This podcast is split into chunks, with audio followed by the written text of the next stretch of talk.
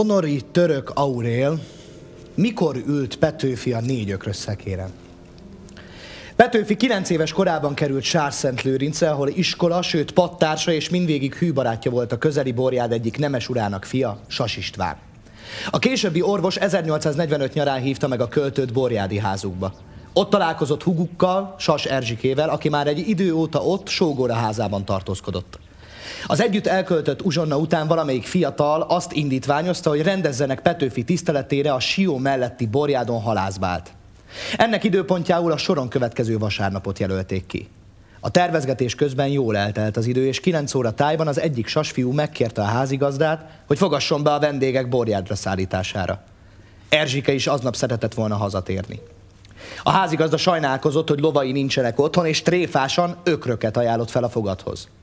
Többen csak nevettek az ötleten, de Petőfinek tetszett, így befogták a szekér elé négy járomba az ökröket. A szekéren két keresztbe fektetett deszkán a két sasfiú, hátul a költő ült a 18 éves Erzsikével. A kisbéres elől lépegetett az ökröket vezetve.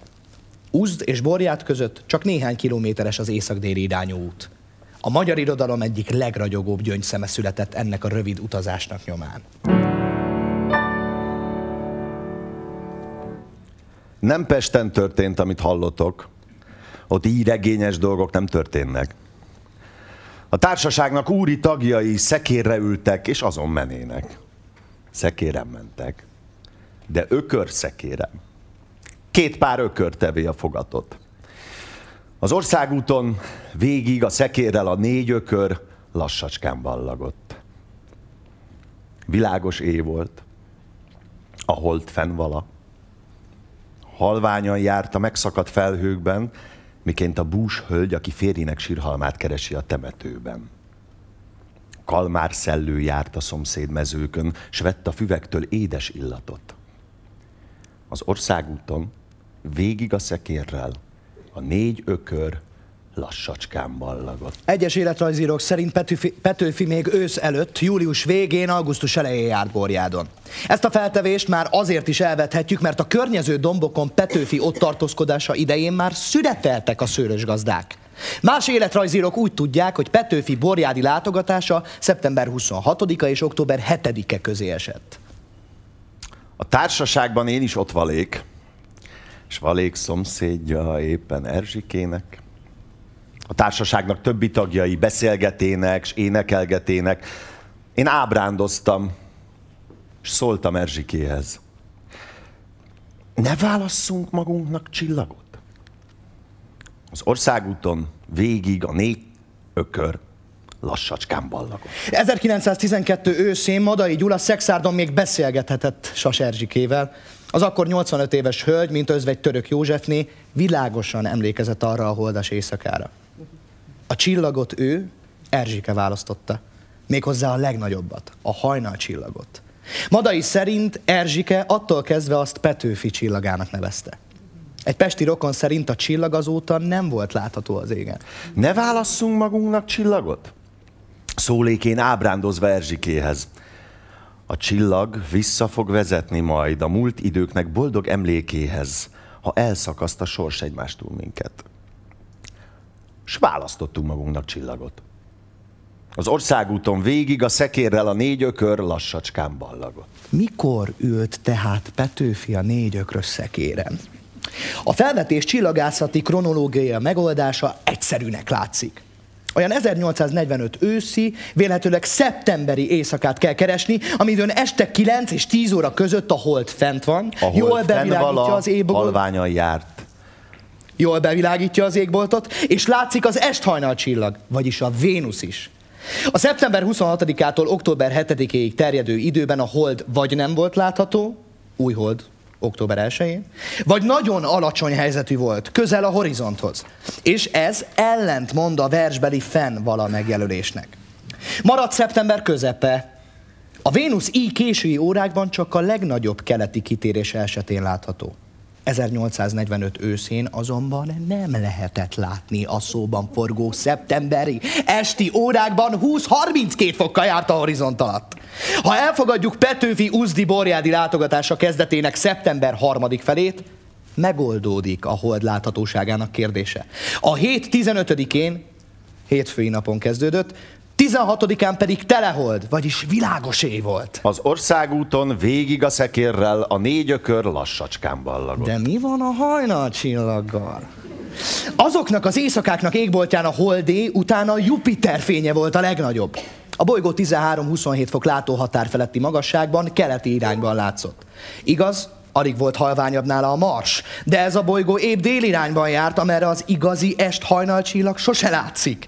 Vöröses fénye miatt sem azonosíthatta Erzsike a hajnalcsillaggal. Az országúton végig a szekérrel a négy ökör lassacskán ballagott. A Jupitert azonban helyzete és erős fénye folytán könnyen lehetett hajnalcsillagnak vélni.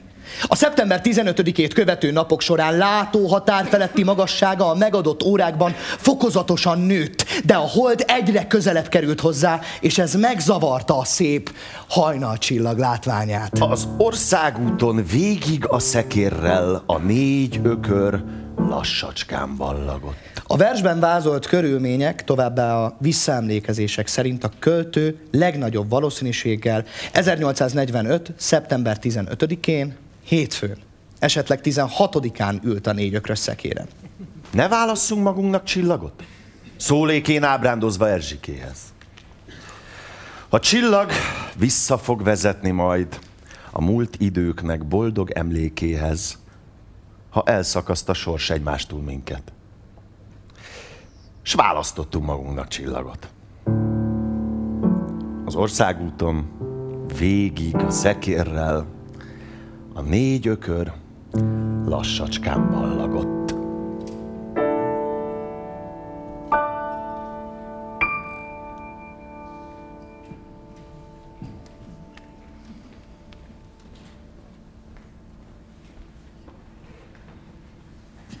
Jó estét kívánok! Szálinger Balázs vagyok. Nagyon szépen köszönöm, hogy itt lehetek. Köszönöm Keresztúri Tibornak, aki arra kért, hogy az est szövegét állítsam össze, és nagyon örülök mindenkinek, aki részt vesz ebbe a produkcióba.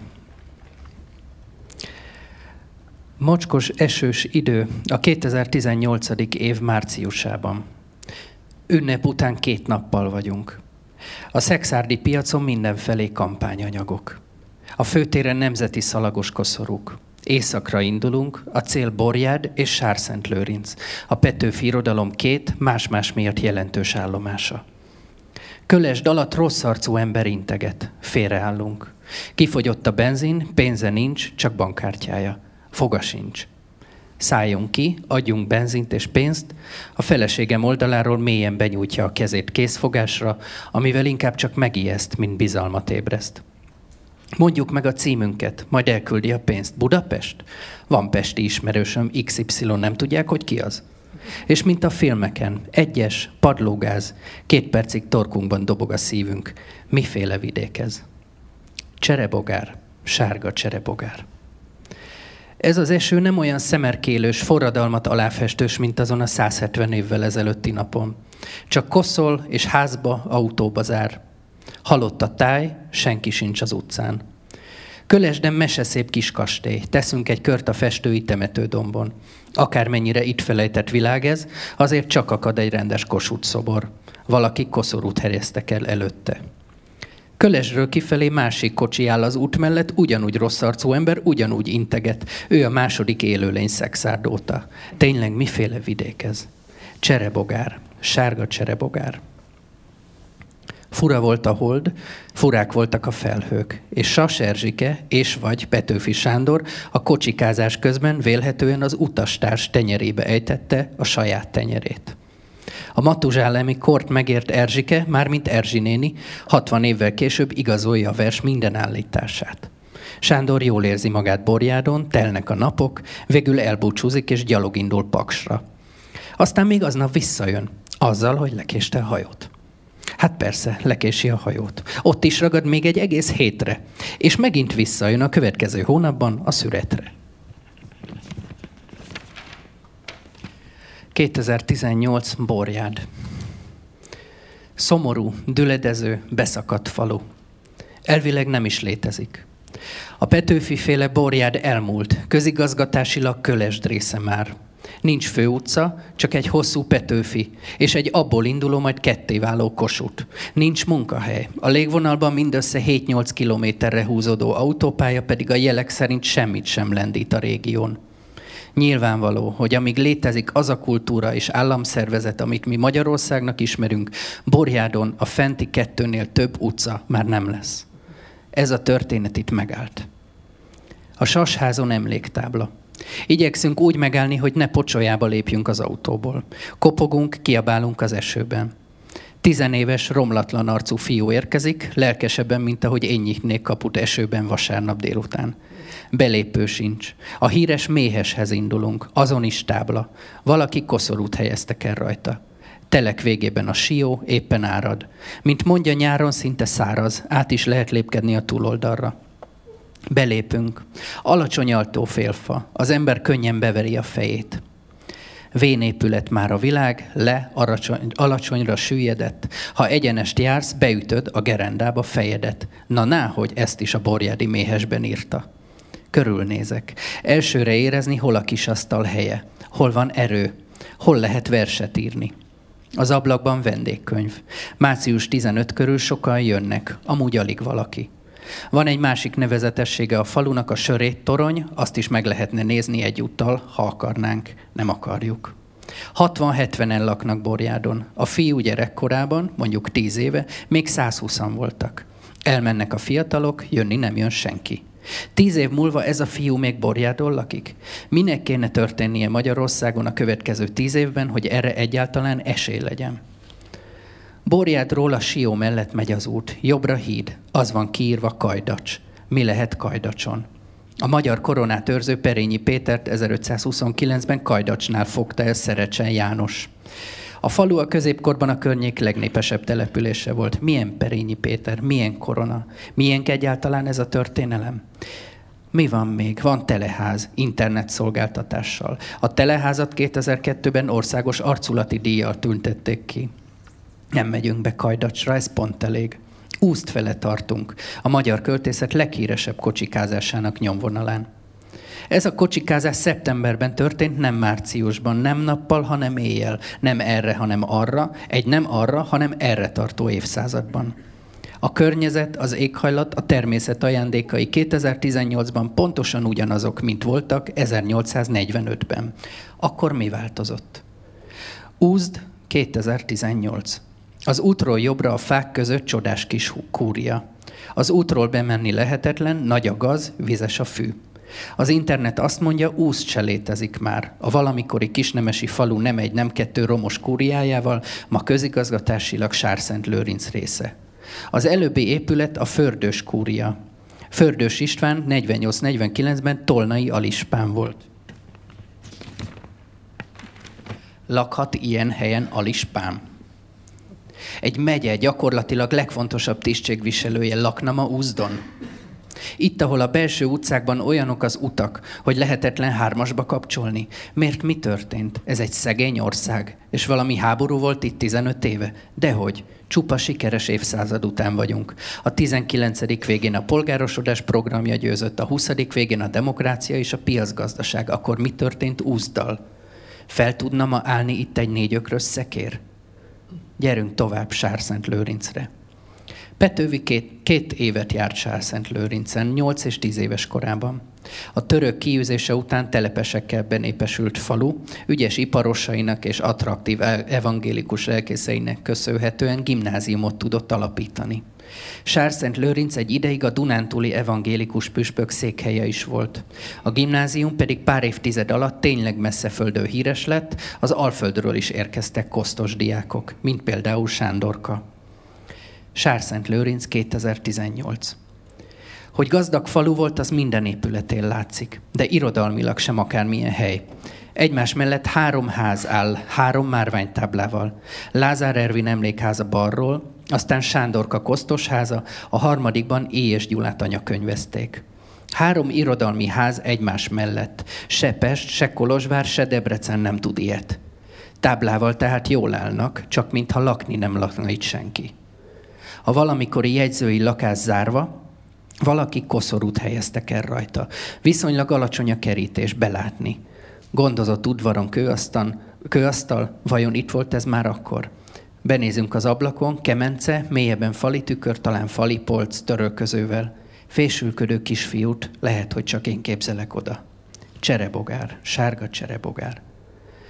Gondolkodom, kell lennie valahol egy másik táblának is. Ha Ál Sándorka kosztosháza, és ha egy ilyen helyen valamikor gimnázium volt, annak meg is kell lennie. Vagy az iskolának, vagy az iskola megjelölt helyének, vagy az iskola valamikori helyét ismerő bácsi házának. És meg is találjuk, pont a falu végén. A tábla, valaki koszorút helyeztek el rajta, nem beszél mellé. Itt tanult Petőfi és évszám. Fotózom az esőben a járdáról. Nyílik a 200 éves gimnázium kiskapuja, valaki kilép egy fejszével. Jó napot, bocsánat, csak a táblát. A kilépő is mosolyog a helyzeten. Jaj, a fejsze nem azért van nálam. Megnyugtatásnak szánta, de most lett igazán félelmetes a környék. Feleségem az autóban, keresem a szememmel, de pont máshova néz. Miféle vidék ez? Mi történt itt? Össze lehetne rántani ma Sárszent Lőrincen egy adhok halászbált? Mondjuk nem is egy 22 éves gyerek, de egy a szomszéd faluban nyaraló kosudíjas költő tiszteletére ma este nyolcra. Mi történt az országunkkal, hogy ez ma már képtelenség? Rettenetes utak vezetnek el innen. Ilyen gazdag országban hogy létezhet ilyen toldozott-foldozott út? Kettesben araszoló busz után araszolunk. A hátulján gumigyár hirdetése. Hankook. Egy-egy néma ember. Emberi léptékű táj, zord világ, szar idő, Hankook hirdetés. Fejér megyében vagyunk. Ugyanolyan rossz itt az út, de itt már volt rá pénz és figyelem, hogy ezt táblán is közöljék velünk minden csupa sár.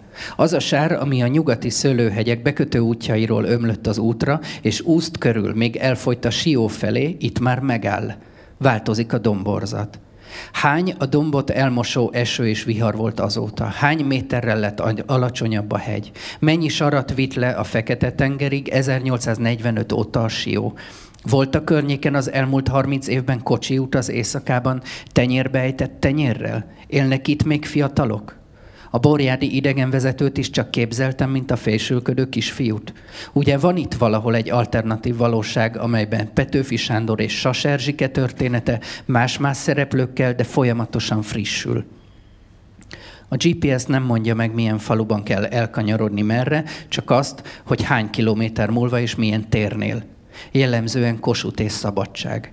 Az a Kossuth a politikusi baklövéseiből az a kosut, aki a politikusi baklövéseiből is következett összeomlás napjaiban, minden tartás nélkül nyeklet nyaklott erre is arra, majd elhúzta a belét, de még többször visszaóbégatott. Meg az a szabadság, ami persze köszöni és megvan, de mindig csak az ország egyik fele éli meg, a másik fele csak úgy érheti el, ha az egyik felének a nyakára teheti a lábát. Ezekről vannak elnevezve legfőbb tereink mindkét esetben frissen megkoszorúzva, a mindig meg és újra választott legjobbjaink által. Ez a nemzeti mitológiánk, kosút és hogy szabadság.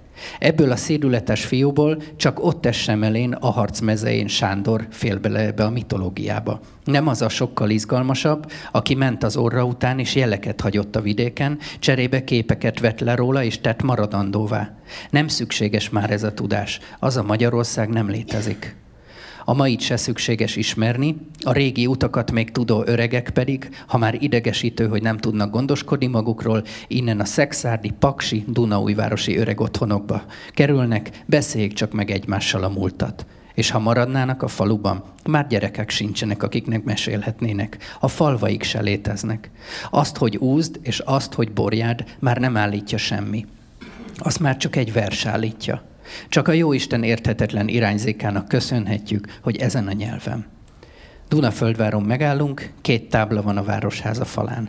Az első Petőfi, valaki koszorút, koszorút helyeztek el rajta. A másik a Mohács felé tartó magyar hadsereg emlékműve. Milyen szerencse, hogy van ilyen is. Emlékezzünk meg róla, amikor csak tudunk. Van még valami? Hogy ne lenne? Rohamosan épül a mai kor, ennek is lesz emlékműve egyszer. Köszönöm szépen.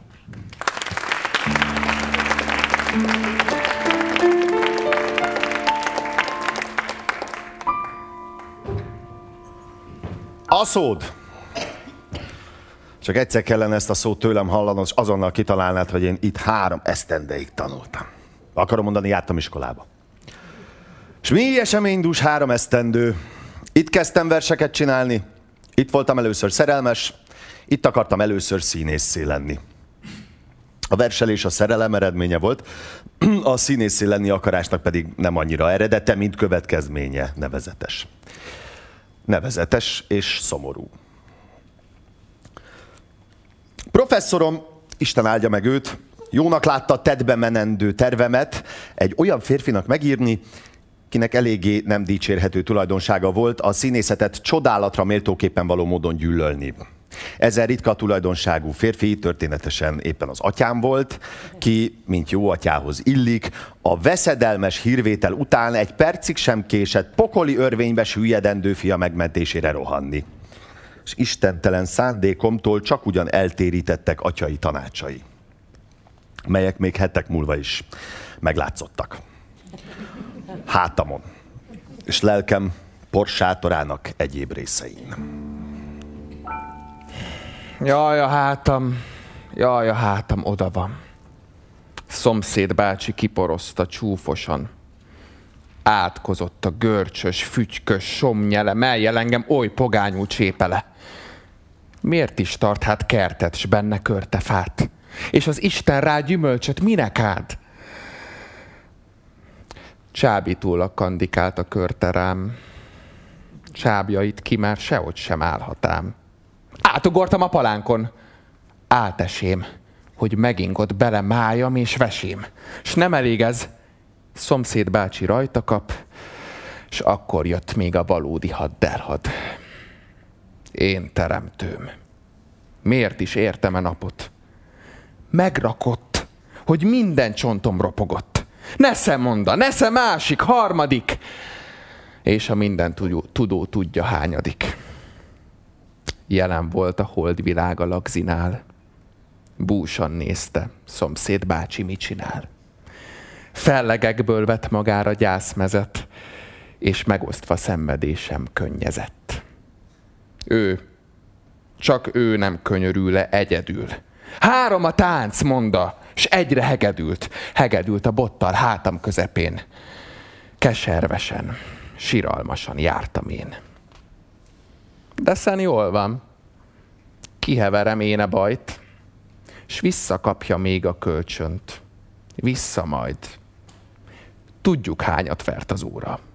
Tudjuk ám. Ön is rak a tűzre rossz fát, bácsikám. Ablakunkhoz miért esténként miért sompolyog? Vettem észre, hányadán van a dolog. Más szemében ő a szálkát megleli, és az övében a gerendát feledi. A Deák vászonánál ő se jobb. Engem dönget a lopásért, és szinte lop. Lopni jár ő. Csókot lopni nénihez, míg anyánk a Bibliában levelez. Tegye lábát ablakunkhoz ezután, fogadom, nem nézek általa szitán. Megugratni, vagy anyámat hívom át, vagy leöntöm Dézsa vízzel a nyakát.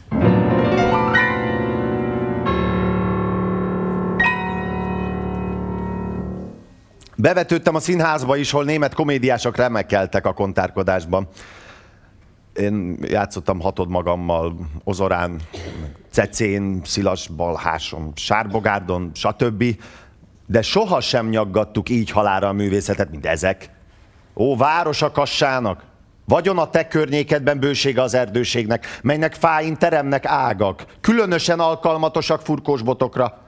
És te, városakassának, mégsem használod ezen ágakat fegyverekül. Hogy velük kiugrast falait közül a művészetnek ezen halálos ellenségeit, ó nem. Te ezt nem teszed, Sőt, inkább seregestül csődülnek mindkét nembeli lakóid a spektákulumokra, s hallgatják a gyönyör tengerében fuldokolva az irgalmatlan ordításokat és hebegéseket. És ha elérzékenyülésre kerül a dolog, tehát elérzékenyülnek szendelelkű leányaid, és elérzékenyülve omlanak azon bajnok ifjak karjaiba, kik a 19. század rettegésére katonásdit játszanak. Fügy! Atta finnyás közönsége! Csúnyasság, amit mivel. Minden este megköszönti társaságunk füttyivel. És aztán a füttyök mellett milyen a jövedelem. Hm? A színész előbb-utóbb is csak megszokni kénytelen. Hely, egy rókát kétszer nyúzni, ez urak mégsem megyen. Már ha fügy van, legalább hát tele színházban legyen.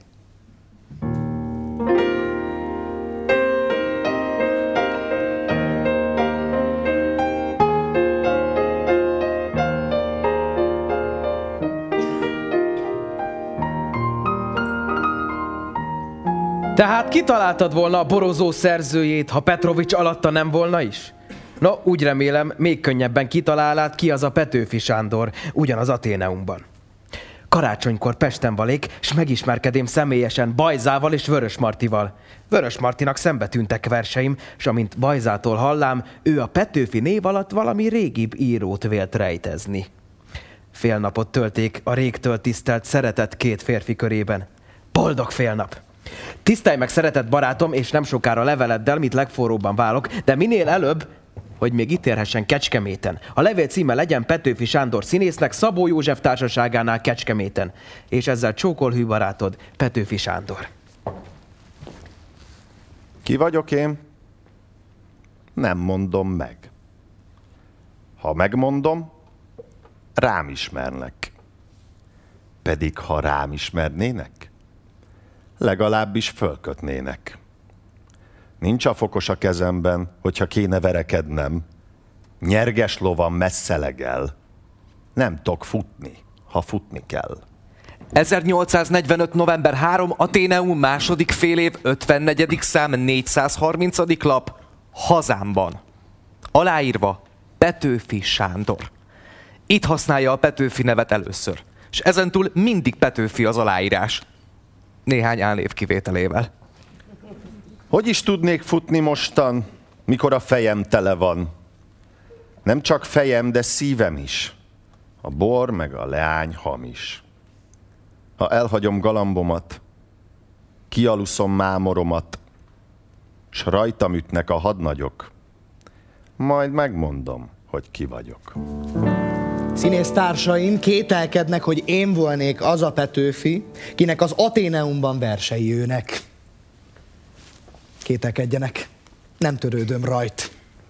Nem nekik írok. A világ az Isten kertje. Gyom s virág vagytok ti benne, emberek. Én a kertnek egy kis magja.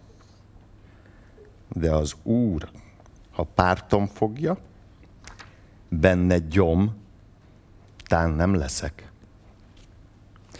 Pesten létemkor Garaihoz vittem négy verset, hogy azokat Andor diák név alatt közölje a regélőben. Kéziratom alatt is a föntebbi név állott.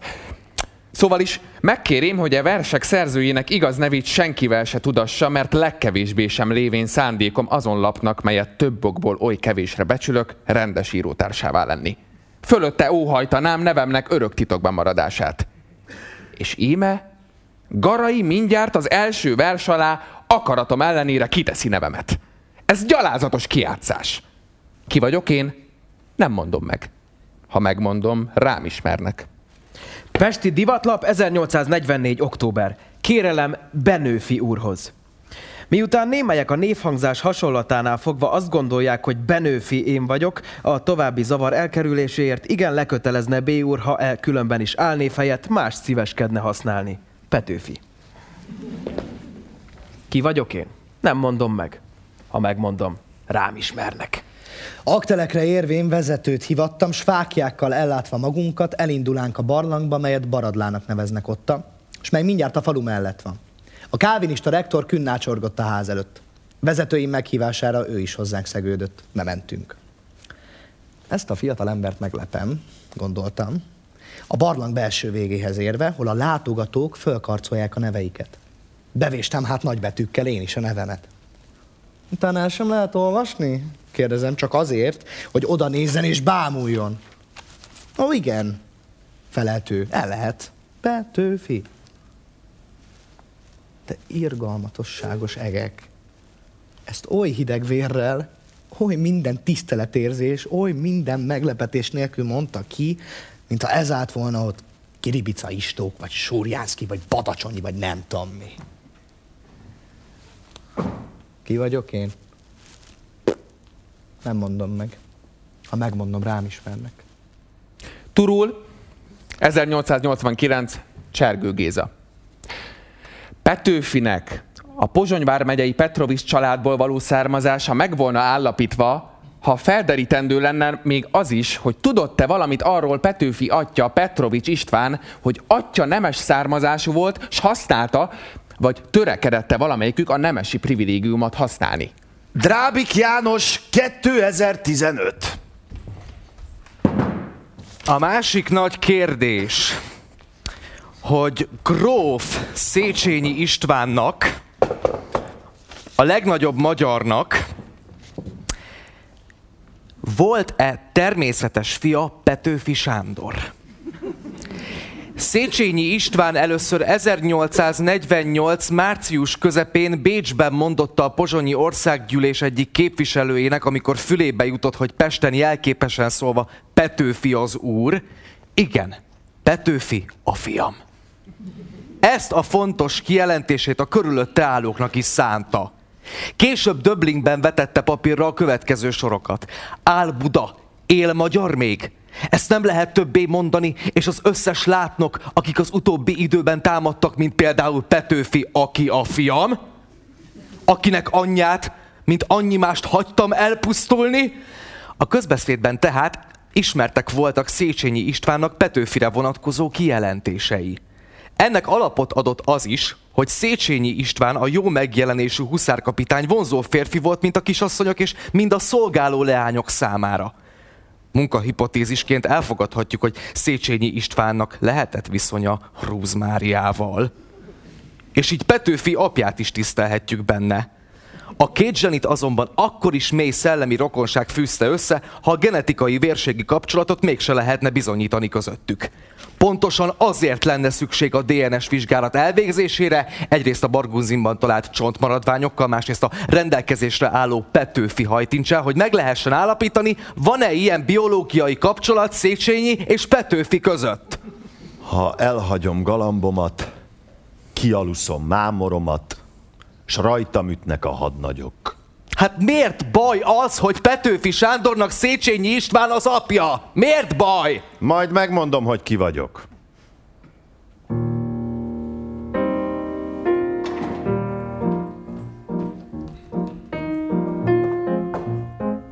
És ez még nem elég, hogy az Alföldön utaztam.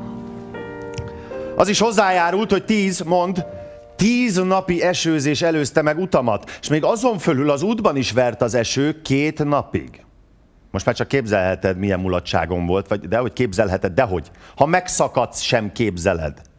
Sátor volt ugyan a szekeremen, hanem azért annyi sár ragadt a kerekekre, hogy a szó legszentebb értelmében minden száz lépésen meg kellett állnunk, s levasvillázni a küllőkről a gáncsoskodó fekete írós vajat. Hogy kenné kenyére az, akit gondolok, s fulladna meg tőle. Ne félj, olyat gondoltam, akiért nem kár. Egy rossz poétát. Ó, barátom, van ez szánalomra és irgalomra méltatlanabb állat, mint a rossz poéta? Nincs. Rossz kritikusaimnak úgy bocsásson meg az Isten, amint én megbocsátok, de rossz poétának sem én, se az Isten meg ne bocsátunk. A legalávalóbb, legelvetemedettebb gonosztevő megérhet idővel, de a rossz poéta örökké rossz poéta marad. Ez javíthatatlan, ez gyógyíthatatlan, ez úgy hal meg, amint született földön csúszó nyomorúságban magának kínjára és szégyenére, mások unalmára, s így legóriási bosszúságára. És a szegény magyar hazára, melyet török, tatár és sáska annyit pusztított, a balsos még ezen csapást is rámérte, ami irtózatosabb töröknél, tatárnál és sáskánál. Küldött nyakára rossz poétákat. De talán ez már az utolsó csepp, a seprő a keserű pohárban. És így remélhetjük a szebb jövendőt. Szeretném hazánk ezen individumait elszámlálni Sujánszki Antaltól kezdve holmi Benevölgyieken és Bangó Pétereken keresztül le az egész császár Ferencig, de restellek belekezdeni, mert bizony Isten holtra fárad, még annyian vannak. Mit ugattok, mit haraptok engemet, hitvány ebek? Torkotokba, hogy megfújtok, oly kemény koncot vetek. Nyírbáljatok üvegházak satnya sarjadékain. A korláttalan természet vadvirága vagyok én. Nem verték belém bottal tanítók a költészetet. Iskolai szabályoknak lelkem sosem engedett. Támaszkodjék szabályokra, ki szabadban félvemén. A korláttalan természet vadvirága vagyok én. Nem virítok számotokra árva, finnyás kóficok, kiknek gyönge, kényes, a romlott gyomra mindjárt háborog. Van azért, ki épp ízléssel üdvezelve jön elém. A korláttalan természet vadvirága vagyok én. Hát azért nekem örökre szépen békét hagyjatok. Úgy sem sok gyümölcsű munka, falra borsót hánynatok. És kedvetek, ha jön kötődni, úgy kapkodjatok felém, a természetnek tövises vadvirága vagyok én.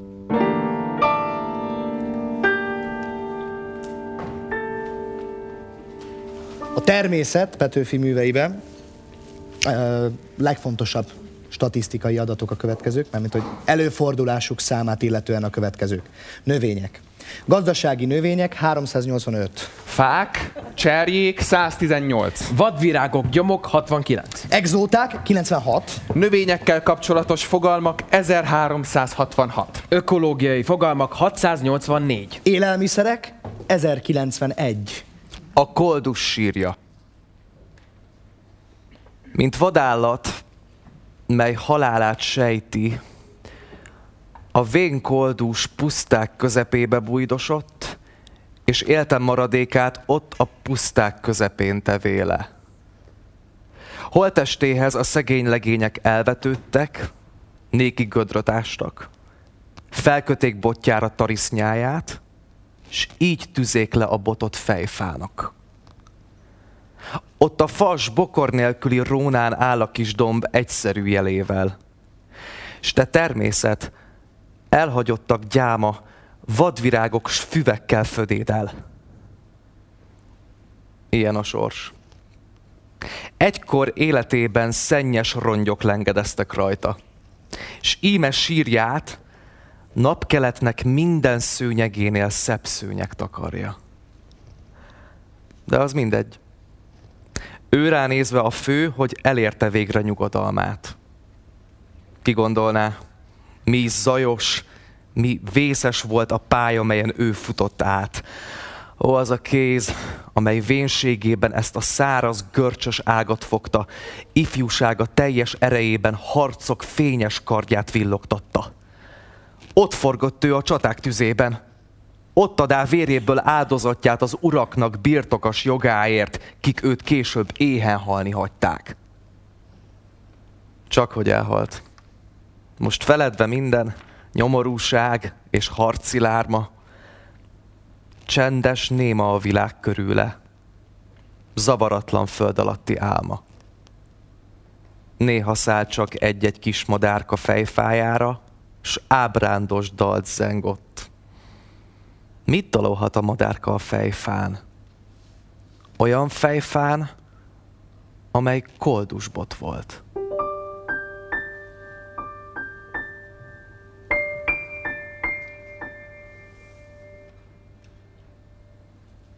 Állatok előfordulása Petőfi költeményeiben. Házi állatok 927. Vadon élő állatok 227. Madarak 399. Vízi állatok 58. Alacsonyabb rendűek 170. Egyéb zoológiai vonatkozások 534. Természeti jelenségek előfordulása Petőfi költeményeiben. Föld felszíni formák 1644. Vizek, vízfolyások 1167. Időjárási jelenségek 1114. Égi testek, égi tünemények 2112.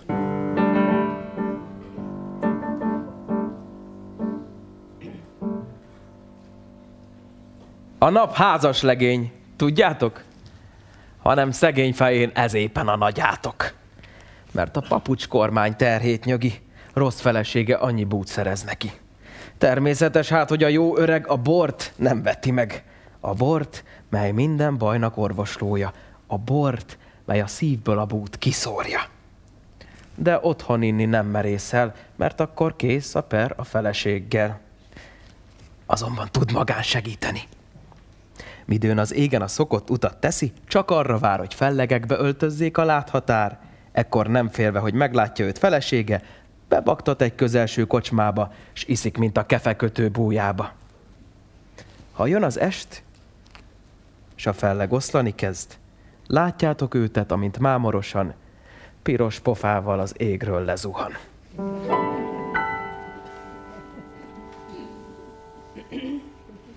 Reszket a bokor, mert madárka szállott rá.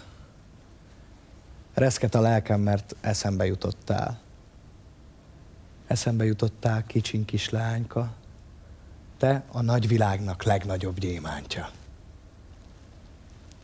Teli van a Duna. Tám még ki is szalad, szívemben is alig fér meg az indulat. Szeretsz, rózsaszálam? Én ugyan szeretlek. Apád, anyád nálam jobban nem szerethet. Mikor együtt voltunk, tudom, hogy szerettél. Akkor meleg nyár volt. Most tél van. Hideg tél. Hogyha már nem szeretsz, az Isten áldjon meg.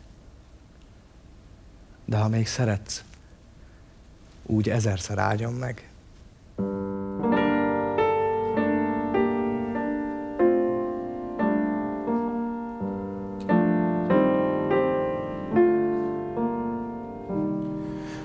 Kutyakaparó. Kívülbelül szomorú csárda ez a kutyakaparó. Éhen szomjan szokott itt maradni a jámbor utazó. Mert eredelt nem kap, és hogyha csak rápillant borára, megátkozza Noét, hogy szőlőt is vedd be a bárkába. A kis szobán hosszú vékony asztal nyújtózkodik végig, Feldőléstől erőtlen lábai már csak alig védik. Ami hosszú az asztal, mellette olyan hosszú a pad. Közepen nem a sok ülés, hanem a vénség miatt horpad. Átellenben az ágy. Réges-régen lehetett megvetve, lefeküdni beléje nem támad senkinek is kedve. Fejét egyik vállára bocsátá a pufók kemence, redők gyanánt tisztes akhomloka meg van repedezve mogorva vén ember itt a csaplár. Szavát sem hallani. Szájat ő csak azért tart, hogy legyen mivel ásítani. Ilyen a csaplár, a vén dömötör. Hát a felesége? Ez takaros menyecske lehetett annak idejébe. De az idő a szegény jó asszonyt megviselte rútul, noha 50-55 esztendőn még nem igen van túl. Bogias fakó haja beillenék repce Petrencének, és melléje mindjárt szörnyű képen madárjesztőnek. Ő sem igen beszél. S ha szól, száját szidalomra nyitja, hogy a vármegye a betyárokat már mind kipusztítja, míg mikor a világ ezeké volt, ha nem csordult, cseppent. De ezek hiával a kereset egészen megcsökkent. Oda benne a kutyakaparóban így forog a világ. Így szomorún, és az ember vidámabb dolgot kívül se lát.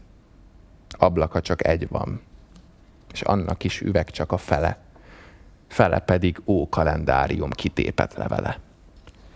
Pendeljes gyerek voltam még, mikor az az eső esett, mely falának kétharmad részéről levitte a meszet. És ami rajta imit amott maradt, az egészen sárga, s korommal írt furcsa figurákkal van telefirkálva pózna végén abroncs a cégére. Ha véle összevesz a szellő, mint az akasztott ember, oly búsan lengedez. Jószágból a csaplárnak nem jutott egyéb egy kuvasznál, a ház végénél szundikál naphosszat, nem árt, nem is használ. És amilyen maga ez a csárda, olyan a vidéke. Körülötte a homokbuckáknak se hossza, se vége. A mesztelen homokban alig teng egy-két gyalogbodza, mely fekete gyümölcsét nyaranként kedvetlenül hozza. A harangszó a távol falukból meghalni jár ide. És az eltévedt madár körülnéz csak, és odább megy ízibe. Még a nap sem süt itt úgy, mint máshol. Bágyattabb sugára, mintha szánakozva tekintene ez árva csárdára. A csárdától vagy száz lépésnyire, kopár tetőn fent, senki által meg nem látogatva áll egy régi kőszent. Ennek is valaki egy kopott tarisznyát akasztott nyakába. Mintha mondta volna, menj Isten hírével, mit állsz itt hiába? DNS András, a Csárda romjain, Magyar Nemzet 1958. március 23. Kislak áll a nagy Duna mentében, ó, mi drága el a kocskanékem. Könyvben úszik két szemem pillája, valahányszor emlékszem reája. Kislak áll a nagy Duna mentében. Nem fogom idézni, nem kell, megtették előttem. Hontalanok beszélték, hogy hatása a szózatéval vetekszik. Tudom, nem a legnagyobb verse Petőfinek, de hogy egy-egy versben tulajdonképpen mi az, ami így fogja marokra egy nemzet szívét, azt az esztétika sohasem fogja tudni megmagyarázni. A vers egy alföldi falu büszkesége, Dunavecséjé. Itt volt a kis lak, ahová a gyermeki szeretetnek ez a himnusza szállt. A távolból, valóban távolból, Pozsonyból, hol nyomorogva élt a költő. De ennek ismerete nem akadályozta meg a Dunavecseieket abban, hogy 1875-ben a kis lakot az utolsó tégláig le. De nem is tégláig, az utolsó terméskőig. Szívos jószág volt a ház. Régi kövekből épül, épült, úgy kellett csákánnyal és vasékkel agyonverni. Miután elpusztult a Dunavecsei kislak, a szomszédos község, ahol szintén éltek egykor a költő szülei, egyre határozottabban kezdte állítani, hogy az üzenet neki szól. Szalkszent Mártonnak. Volt ott egy csárda, távol a falutól, olyan, olyan közel a Dunához, hogy a víz visszatükrözte a képét. Ezen az épületen még 25 évvel ezelőtt is felirat, Csárda cégér hirdette, hogy íme ez a kis lak, mely a Nagy Duna mentében állt. Csak állt, mert a hagyomány ismeretesen mentette meg a csákánytól. Ezt 1936-ban romboltatta Poriga gazda, a Magyar Tudományos Akadémia, illetve annak erdőmérnöke. Mert ez a terület az akadémia birtoka volt. Hiába harcolt érte a falu Monoki Mihály akkori bíróval az élen. A csárdát szívós és alapos munkával szétverték. Ugyanis ez még a Duna vecseinél is keményebb kövekből, egy ősi templom köveiből épült. De végül is elunta Dunavecse, hogy a szomszéd a múlt század 80-as éveitől kezdve egészen máig a magáénak vallja a kislakot. Perdöntő vitára hívta ki Szalkszentmártont. A vita a Vecsei Kultúrházban folyt le múlt vasárnap. Engem hívtok, hívtak meg bírónak. Ezt a tisztet, tisztet a világért fel nem veszem, de a disputára elmentem. Még gyalog is elmentem volna. Ilyen per még alig ha volt-e földtekén. Ezek az emberek hülyen és jól ismerik falujuk történelmét. Állítom, hogy a helyi memorátumok eredetének Petőfi egy rövid, de fontos életszakaszának, sőt, az itteni versek keletkezés történetének is olyan alapos ismerői gyűltek össze ebben a szerény teremben, akiknek tárgyi tudása zavarba hozhatna néhány hivatásos kutatót. Egy részletet ismernek, de azt igen jól. A Dunavecsei disputát a védelem nyerte meg Dunavecse, Vasberényi Gézával bizonyította, hogy Petőfi a távolból 1843 májusában írta Pozsonyban. Még azt is tudjuk, hogy a Neumann vendéglőben. A költő szülei egészen 1844. november 1-ig a községi árendás kocsma épületében laktak, a templom közelében, pár lépésnyire a Dunaparttól. Ez volt a kis lak, valóban kicsiny. Vasberényi a legegyszerűbb szavakkal olyan leírást adott erről az épületről, egyetlen rajza sem maradt fenn, amelyért még hálás lesz a Petőfi irodalom. A verskeletkezés és a szülők lakhelye adatai alapján állítja, hogy a költő ezt a felethetetlen üzenetet csak Dunavecsére küldette. Ottlik András, Szalkszent Márton követe ellenvéleményét mondja el. Nagyon fegyelmezett és rokonszenves, középkorú, szemüveges tanító. Szerinte az öreg Petrovics István csak 1845-ben költözött a Szalkszentmártoni piactéren ma is álló községi kocsmaépületbe. Addig kívül a falun, a Dunaparti révcsárdában mérte a bort, mely a nagyvadasi puszta határában van, ezért a benszülöttek vadasi csárdának is nevezik. Ez volt szerintük a kislak. Ezt így tudja a Szalkszentmártoni hagyomány, de ennek a kérdésnek irodalma is van, amit a falu igen jól ismer. Erről az épületről írt a Petőfi a Csárda romjait, ezt a gyönyörű verset, 1845. októberében. Egy olyan csárdáról ír Petőfi, mely falun kívül, pusztában áll, és egy elpusztult templom köveiből épült. Minden régi Szent Mártoni ember tudja, hogy ez a nagyvadasi pusztaparti csárdája volt, mely az ősi Szalk város kőtörmelékéből épült. Csak az akadémia nem tudta, ezért mondtatta le. A Dunavecseiek szótlanul hallgatták végig az ellenvéleményt, majd okosan válaszoltak. Ők sem kételkednek abban, mondták, hogy a Petőfi a csárda romjaiban valóban a parti révcsárdát festi le. Annak a legendája, hogy a vadasi révkocsma volt a kislak, valóban él Szalkszentmártonban, ezért van most a per. De azt is tudják, hogy ez legenda, mert az nem igaz, hogy Petőfi szülei 1844. november 1 -e előtt Szalkszentmártonban, akár csak a határában is laktak volna, mert igenis Dunavecsén laktak.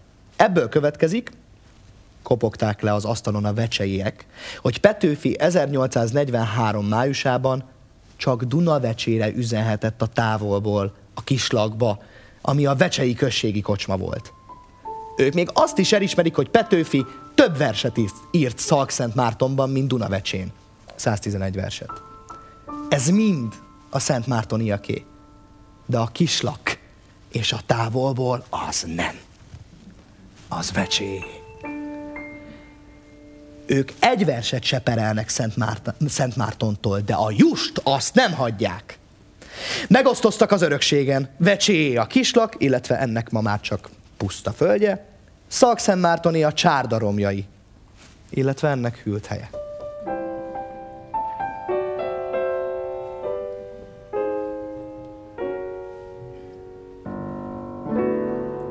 Te vagy, ó szép alföld végtelen rónája, lelkem legkedvesebb mulató tanyája. Az a görbe felföld, hegy és völgyeivel könyv, melynek számtalan lapját forgatni kell. De te, alföldem, hol hegy után hegy nem kél, olyan vagy, mint a nyílt, a fölbontott levél, amelyet egyszerre által olvashatok. És vannak beléd írva szép, nagy gondolatok. Mind sajnálom én, hogy egész életemet itt kinn a pusztákon töltenem nem lehet. Itt szeretnék élni, a puszták közepén, mint Arábiában a szabad beduin. Puszta. Puszta. Te vagy a szabadság képe. És szabadság, te vagy lelkem istensége. Szabadság, Istenem. Még csak azért élek, csak azért, hogy egykor érted halljak én meg, s síromnál, ha érted, onthatom véremet, meg fogom áldani átkos életemet. De mi ez? Sír, halál, hova nem vetődtem. Nem csoda különben, mert rom van előttem. Nem várom ladékez. Csárdának romjai. Hanem hiszen azt az idő nem keresi, melyik milyen épület, vár-e, avagy csárda. Ennek is, annak is rálép falára. És hova az idő lép, omlik, ha kő, ha vas, és neki semmi nem alacsony, nem magas. Hogy van, hogy egy csárda kövekből épül-e? Holott kőtermésnek nyoma sincs körüle. Itt régente falu, avagy város állott, míg nem nyögte hazánk a török rabságot. Szegény Magyarország, szegény édes honom, be sokféle bilincs volt már lábaiton. E hajdani várost földulta az ozmán, kőkövön nem maradt. Csak az Isten házán. A templom maradt meg. De ez is betegem, hogy a pusztulásnak gyászolója legyen. És gyászolt a templom több hosszú századot, míg végre bujában össze nem roskadott. Hogy haszna ne vesszen, széthullott kövének, belőle e helyen csárdát építének. Az Isten házából csárda. És miért ne?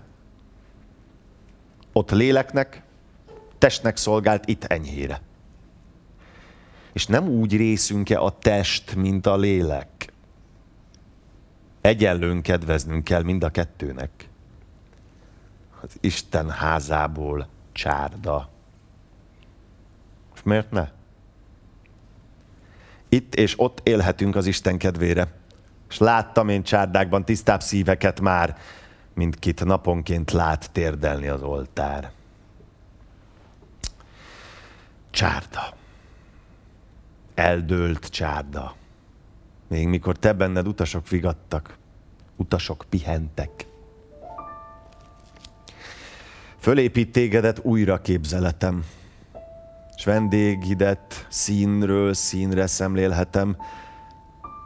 Itt görcsös botjával egy vándorló legény, ott zsíros subában egy pár szegény legény, itt hosszú szakállal egy üveges zsidó, amott egy drótos tót, s több ilyen borozó. Hát, a szép csaplárné fiatalságával, mostan ölelkezik egy hamis deákkal, kinek a bor kissé megzavarta fejét, de a szép menyecske még jobban a szívét. S hol a vén csaplár, hogy ezért föl nem pattan? Kinn a kazal végén álmodik nyugodtan. Kazal végén akkor, most már lenne a sírban. És a szép fiatal menyecske is ott van. És a hamis deák, s mind, kik itt boroztak. Ők valamennyien már rég porladoznak. A csárda is vénült. Vénült és roskadott.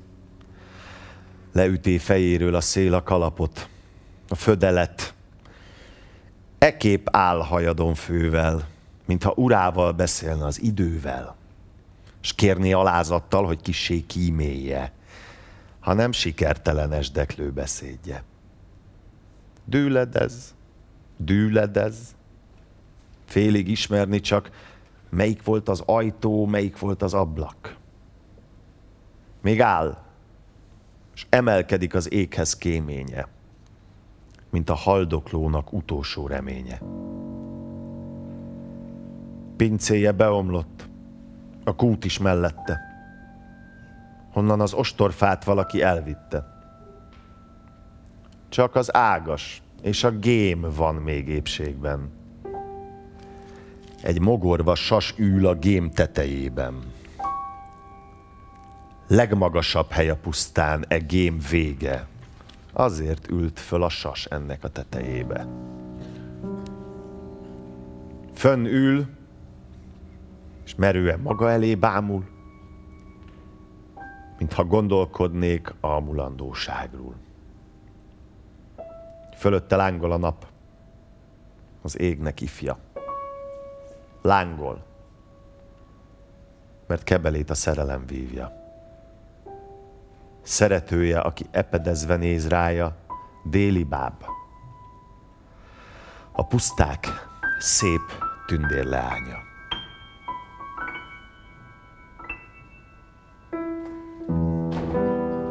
Kerényi Frigyeshez 1847. július 12. Édes kedves Julikám, imádott szép, Ajna, látod, Frigyes barátom, neked akarok írni, és őt szólítom meg. Neved rossz nevene figyelmetlenséget. Nem tehetek róla, bizony Isten, nem. Úgy vagyok, mint aki a napban néz, aztán akárhova tekint, vagy ha behunja is szemét, mindig a napot látja. Kivált most, hogy közeledem feléje. Éjjel-nappal eszemben van egy drága szentkép. És ha elgondolom, hogy nem sokára látni fogom őt, olyat dobban szívem, hogy magam is szinte megijedek tőle. Engedj meg, barátom, hogy megint előhoztam, de olyan jól esik róla beszélnem, mint valami szegény tót diáknak, ha száz pengő forintos bankot talál. A mai utamban vagy nem figyeltem, vagy csak ugyan nem volt semmi említésre méltó, kivévé munkácsot. Míg kocsisom megkapadt a lovait, én hirtelen megebédeltem, s siettem ki a státuszbörtönni alakult várat megtekinteni, mely a várostól egy jó negyed órányira fekszik a Róna közepén, egy magas kerekdombon. A domb oldalán szőlőt termesztenek, nem szeretnék a borából inni. Azt gondolom, hogy a rabok könnyét iszom. Itt tüzé föl piros zászlaját a szabadságnak Zrínyi Ilona. A szabadság hősinek tanyája, íme, íme most rabok hona. Semmi más, mint dönthetetlen kőfal. Semmi más, mint lánc csörömpölések. Bátran tudnék a vérpadra lépni. Ó, de ez a börtön. Ettől félek. Föl, s alá jár magas büszkefővel ott a sáncon egy ifjú fogoly. Messze szállott láng tekintetével, vajon hol jár gondolatja? Hol? Lépte gyors még új vendég bizonyal, erejét az és lánc nem töré meg.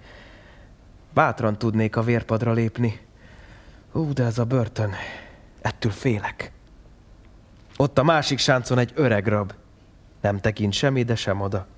Lassan hordja könnyű száradt testét, nehezebb már lánca, mint maga. Tört szeméből holt sugár buvik ki, mint a sírból a kísértő lélek. Bátran tudnék a vérpadra lépni. Ó, de ez a börtön. Ettől félek. Ifjú rab, nézd, mint virít az erdő, akkor is, ha ki az zöld lesz az. Ah, de téged, téged akkorára a nyomors bú régen behavaz. És te vérrab, tőled már talán csak itt vesz búcsút a lánc és az élet. Bátran tudnék a vérpadra lépni. Ó, de ez a börtön, ettől félek. Föld alól, föl halk nyögés jön, mint a köszörült kés metszi szívemet. El, el innen. Fönn vagyok, és mégis környekez már-már az őrület. Hát, ha még len volnék, hogyha ott lent híznék rajtam testi-lelki féreg. Bátran tudnék a vérpadra lépni. Ó, de ez a börtön, ettől félek. Egy teremben többek között ott van Rákóczi Ferenc és Zrínyi Ilona arcképe is. Más helyen órákig elnéztem volna a dicső képeket, de itt csak futólag szemléltem őket, mert siettem kifelé. Tudj Isten, e falak közt úgy összeszorult keblem, hogy alig bírtam lélegzetet venni. Gróf Teleki Sándorhoz. Te elfáradsz, míg őseidnek végig tekintesz név során. Én jóformán azt se tudom, hogy ki és mi volt a nagyapám. Te fényes, csilláros teremben bársonpójában születél, én szalmazsákon születém egy kismécs borongó fényinél. Téged sétára cifrahintón négy-öt szép drága ló ragad. Én az apostolok postáján viszem sétára magamat. Bősége van mindennek nálad, amit kíván a száj és a szem. Nekem ma még csak van mit enni. Holnap talán már éhezem. Szóval nagy úr vagy. És én koldus. És mégis légy büszke rá. Igen. Légy büszke rá, jó gróf druszám, hogy itten nyugodtál keblemen. Mert hely nem mindenik nagyúrnak jut a szerencse elhiheted, hogy megöleljem, s barátomnak nevezzem úgy, mint tégedet. És miért tettem ezt? Mert... De nem szükség, hogy elbeszéljem érdemed. Már az elég dicséretedre, hogy itt könyvemben áll neved.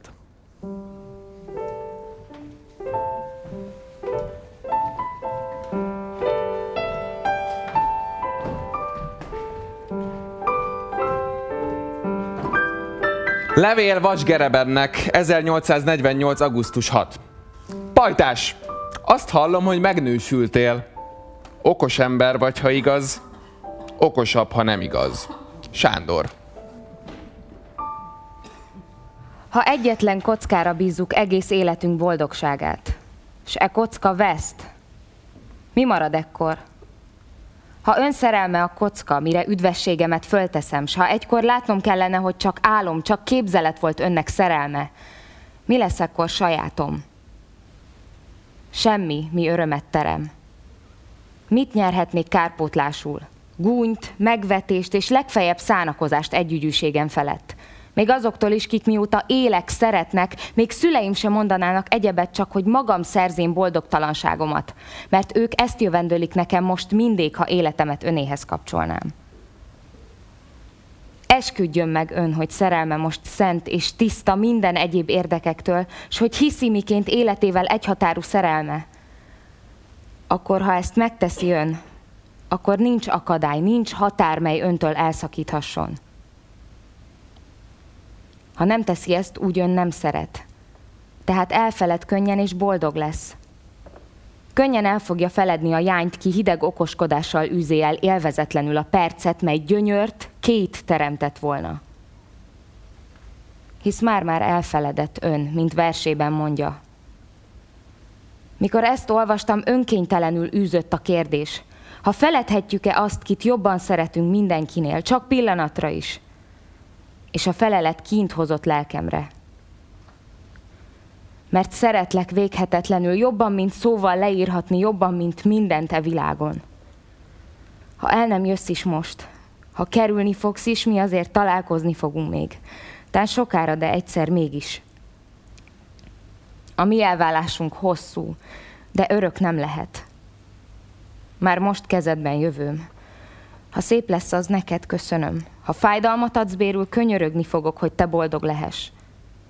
S ha a kérésem meghallgattatik, én sem leszek boldogtalan.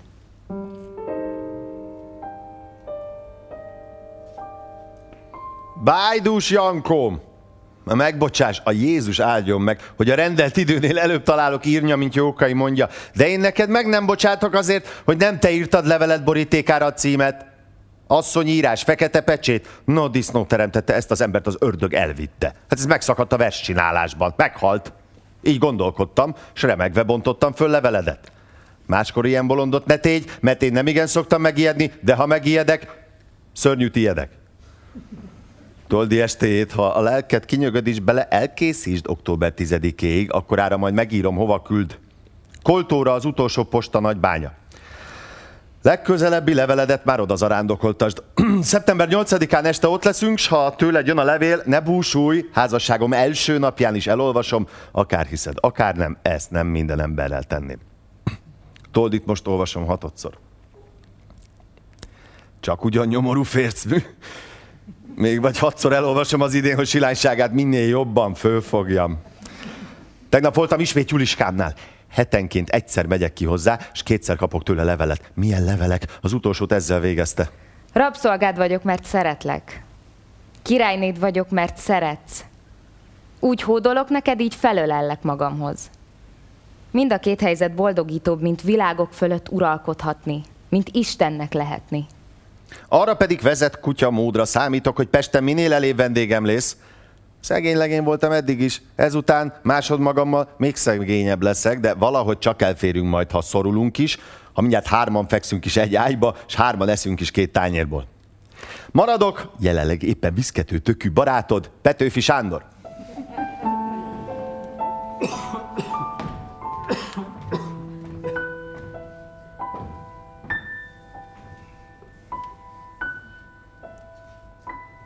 Mit csinálsz?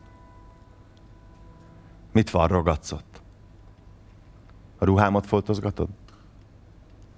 Rongyosan is jó az nékem. Varj inkább egy zászlót, feleségem. Sejtek, sejtek én valamit. A jó Isten tudja, hogy mit, de elég, hogy szól sejtésem. Vard meg azt a zászlót, feleségem. Nem maradhat így sokáig. Mi hogyan lesz, majd elválik elválik a csatatére. Vard meg azt a zászlót, feleségem. Drága áru a szabadság. Nem ingyen, de pénzen adják. Drága pénzem, piros vére. Vard meg azt a zászlót, feleségem. Ha ilyen szép kéz varja meg, A győzelem belé szeret, és mindig ott lesz közelében. Vard meg azt a zászlót, feleségem.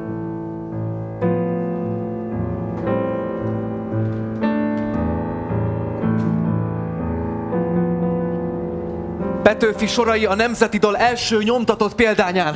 Az 1848. március 15-én kivívott sajtószabadság után legeslegelőször nyomtatott példány, és így a magyar szabadság első lélegzete. Most menjünk egy cenzorhoz, és vele írassuk alá a proklamációt és a nemzeti dalt, kiáltott valaki. Cenzorhoz nem megyünk, feleltem. Nem ismerünk többé semmi cenzort. Egyenesen a nyomdába. Mindjárt beleegyeztek és követtek. A nemzeti dalt két nappal előbb, március 13-án írtam azon lakomára, melyet az ifjúság március 19-én akart adni, mely azonban az eddigi események következtében szükségtelenné válván elmarad. Míg én az egyik asztalnál a nemzeti dalt írtam, feleségem a másik asztalnál nemzeti fejkötőt vart magának. Napló, 1848. április 22. Vígan vagyunk.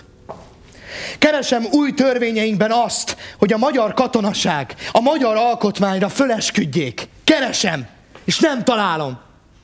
Átolvasok minden törvénycikket. Nincs se híre, se hamba. Kinek a hibája? Kinek a bűne, hogy ez kimaradt? A katonaság föl nem esketésénél nagyobb baj, annak a külföldről vissza nem hivatása. A szabad magyar nemzet katonái még most is ott vannak Olaszországban, egy sorban, a szabadság hóhéraival. Úton vagyok, s nem vagy velem. Jó angyalom, szép kedvesem. De jól tudom, lépésimet híven kíséri szellemet. Csak azt tudhatnám, édesem, minő alakban jársz velem. Tán ez szellő vagy, mely illattal röpül hozzám, és játszik hajammal? Az alkonypírja vagy talán amott az égboltozatán? Vagy tán az esti csillag, mely reám ezüst sugárt lövel? Vagy a madárka vagy, ki ottan úgy megdalolgat a bokorban, vagy a kicsiny virág, vagy itt, ki úgy veti rám szemeit, miként ha mondaná, ó, törj le, és vígy magaddal, tégy szívedre. Mondd meg nekem, sújt meg nekem, melyik vagy, édes kedvesem.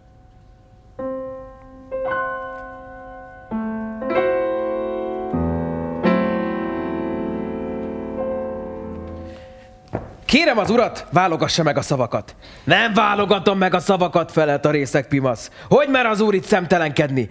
Még egyszer ismétlem szólék, válogassa meg a szavakat. Mire ezt kimondtam, azt vettem észre, hogy körülvett egy egész dühöngő részek csorda. A jel meg volt adva, mindenhonnan tódultak felém, több mint száz torok bőgte körülöttem. Ez a hazaáruló, ez az akasztófára való muszka spion el akarja adni az országot. Szaggas szét, üsdagyon! Megálljatok, polgárok, kiálték! Hagyjatok szólni, hadd igazoljam magam! Nem hagyjuk szólni, agyon ütjük! Így üvöl, üvöltöztek iszonyú szidalmak, piszkolások, káromkodások között. Ekkor már a kapu alá toltak, látván, hogy szóhoz nem jutok, kérdem, hol a bíró? Én vagyok, mit akar? Szól mellettem egy vénember. Bíróra mondám, felelős lesz érte, ha bántanak. A leszek, ha lehet? Válaszolt a bíró. Jöjjön hát föl. Fölkísért az emeletre. Ott találkoztam a követválasztási bizotmány elnökével, egy kicsapott notáriussal, ki a népgyűlésen azt nyilatkozta, hogy ha a nép agyon nem fer, ő fog agyon lőni. Ugyan minek jött ide? Hogy mert ide jönni? szólt ez, miután a nép úgy föl van ingerülve ön ellen. Ki ingerelte föl? Én ne vagy önök feleltem. Egyéb iránt ez nem kérdés. Csak annyit mondok, hogy ön és a bíró felelősek értem. Ha ebben a pillanatban el nem takarodik ön a városból, felelt a kicsapott notárius, mi nem kezeskedünk önért. Valóban gyönyörű. Így értelmezik önök a szabadságot? Így gyalázzák meg önök a saját városukat, melynek neve szabadszállás az a szabadság, felelt a követválasztási bizotmány elnöke, a kicsapott notárius, az a szabadság, hogy aki nem tetszik a népnek, azt kikergeti a városból.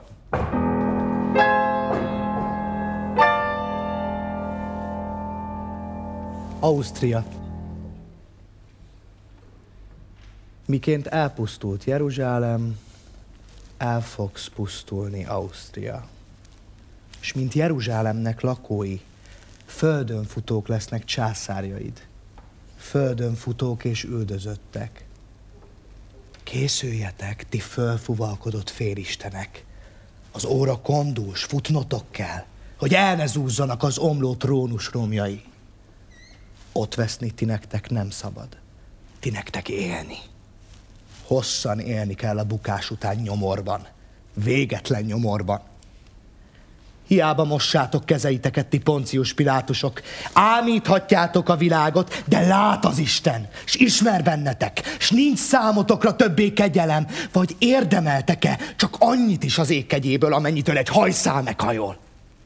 Nem birodalmatok a szabadság káváriája. Uralkodás, ur, uralkodás volt minden vágyatok, ezért emeltetek munkácsokat, hogy a szellem világát, melegét, a rabbilincseke fölolvasztóját elrejtsétek mélységes föld alá, s fölötte a sötétségben buján tenyészetség a zsarnokok virága, a test, s lélegzsíbbasztó butaság. Elrablottátok a népek jogát, és elloptátok kincseit, ti bíboros haramják, ti koronázott tolvajok. De a lopott vagyont el nem viszitek magatokkal. Félmeztelen fognak kiverni titeket a fölemelkedett alatvalók, mint a tűzkardos angyal Ádámot, Évát a paradicsomból. Kolduljatok! Miként koldultak milliók miattatok. Koldulni fogtok, és nem nyertek alamizsnát, mert aki ezt fordultok, az mind gazságaitoknak áldozatja volt. Rátok köp, elrúg bennetek, és undorodva fordul el. És ha ekképp éhen vesztetek, dögtestetekre hollók szállnak majd. Mert nem lesz. És ne légyen ember az utálat miatt, aki eltemesse a hollók gyomra lesz majd sírotok, és szemfedőtök a népeknek átka.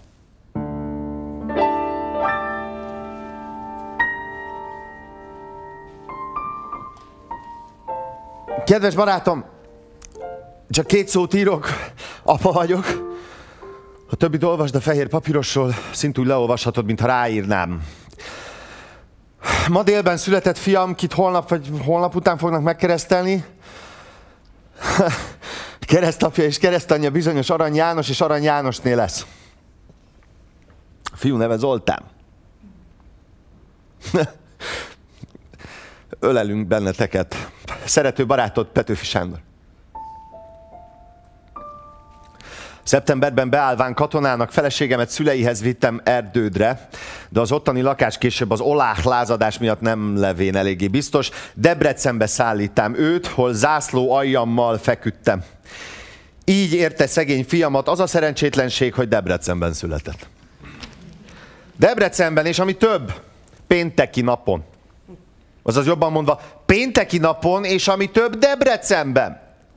Mert Debrecen még a pénteknél is veszedelmesebb.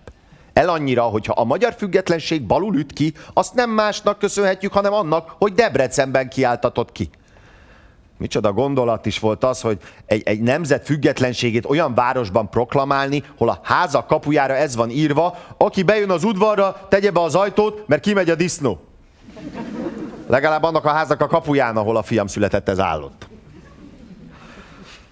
Szegény anyámnak nem teljesedett a kívánsága, meghalt, mielőtt láthatta volna. Csak nem utolsó szava is az volt, hát én már nem láthatom az én kedves kis unokámat. Apám a tél folytán egyszer Pestről Debrecenbe szökött, és ott látta Zoltánt, és határtalan gyönyörre telt benne. Onnan visszament ismét Pestre, és nem sokára bekövetkezett haláláig beszédének kedvenc és főtárgya volt unokája, és halálos ágyán, mikor már beszélni nem tudott, karjait úgy mozgatta, mintha kisgyermeket ringatna. Ezzel akarván tudtára adni anyámnak, hogy a kis unokáról gondolkodik. Új év napján. Megérte ezt az évet is, megérte a magyar haza. A vészes égen elborult, de nem esett le csillaga. Meg van bagdalva, vérzik a kezünk. De azért még elbírja fegyverünk, s amerre vág, ott hagyja fájó vérnyomát.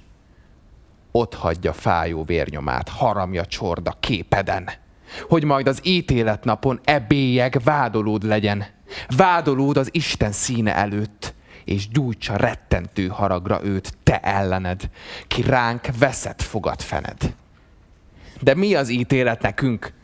Ha lesz is, az sokára lesz, és ami több, és ami fő, az Isten könyörületes. Még majd kegyelmet adna nékik ő. Ne várakozzunk. E vérengző kutyák felett tartsunk magunk ítéletet. Tartsunk oly vérítéletet, hogy elborzadjon a világ. Majd addig szórjuk rájuk a szörnyű halálos nyavaját, amíg hírmondónak marad csak egy, ki majd otthon reszketve mondja meg, hogy jaj neki, ki a magyart nem tiszteli. Nekünk most az Isten kevés, mert ő nem eléggé kemény. Hozzád imádkozom pokol az új esztendő reggelén. Öntsd szíveinkbe minden dühödet, hogy ne ismerjünk könyörületet, míg e gazok közül a földön egy mozog. Levél Kossuth Lajoshoz. Tisztelt polgártárs!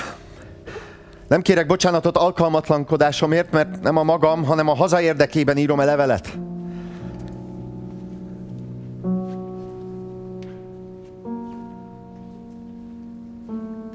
Mindenki látja ön a legjobban, hogy egynek, egynek vagyunk legnagyobb hiában a vezéreknek. Ha sejtésem nem csal, és az én sejtéseim nem szoktak csalni, bennem van annyi erő, hogyha pályám nyílik, egyike leszek azon vezéreknek, kiknek Magyarország szabadságát fogja köszönni. Azért kérem önt, nevezzen, vagy neveztessen ki engemet őrnagynak, hogy minél előbb saját számadásomra és felelősségemre játszhassam a hazamentést nagy tragédiájában. Nevezzen ki azon táborhoz, melynek legnagyobb és legnehezebb tennivalói lesznek, mert az én erélyem és bátorságom ott érítető pontját, hol mások kétségbe esnek. Legrosszabb esetben, ha a Fátum könyvében más volna írva, mint az én szívembe, szaporítani fogom azok számát, kik, ha életökkel nem hozhattak is hasznot a hazának, legalább halálukkal becsületére váltak ha jobbnak látja ön kérésemet nem teljesíteni, szolgálni fogok a hazának, mint kapitány. Vagy ha ezt is elveszik tőlem, mint közkatona. Ha pedig kinevez ön őrnagynak, arra kérem, hogy ez januárius 1-én történjék. Én, én igen óhajtom, hogy kineveztetésem az év első napjára essék, mint hogy az születésem napja. Én nagyot tartok az így kicsinségek felől. Isten önnel! Tisztelő polgártársa Petőfi Sándor kapitány, a 28. Honvéd zászlóajnál. Tábornok úr! Én nem tartom magamat nagy embernek, de akkorácska csak vagyok, hogy oly parányi, mint ön, levet kalappal szóljon velem. És ön engemet gorombaságival elhalmozott, hogy két orcán pirult. Igen, pirultam de nem magamért. Pirultam a magyar sereg miatt, hogy annak így tábornokja van. Tábornok úr, van ellenség elég, gorombáskodjék azzal, ott szabad. De bánjék szépen a jó honfiakkal, különben azt hiszik, hogy őket elszándékszik önkergetni a seregből, és ez kemény vád lenne majd. Kemény vád. És korombaságit éppen rajtam űzi. Nem féle ön, hogy tollamnak hegyére tűzön felönt?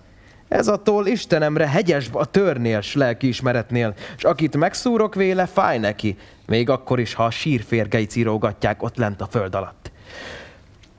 Kiírnám önt név szerint, de amit saját kardjával tenni képtelen, tollammal tenni én nem akarom. Nem fogom önt megörökíteni.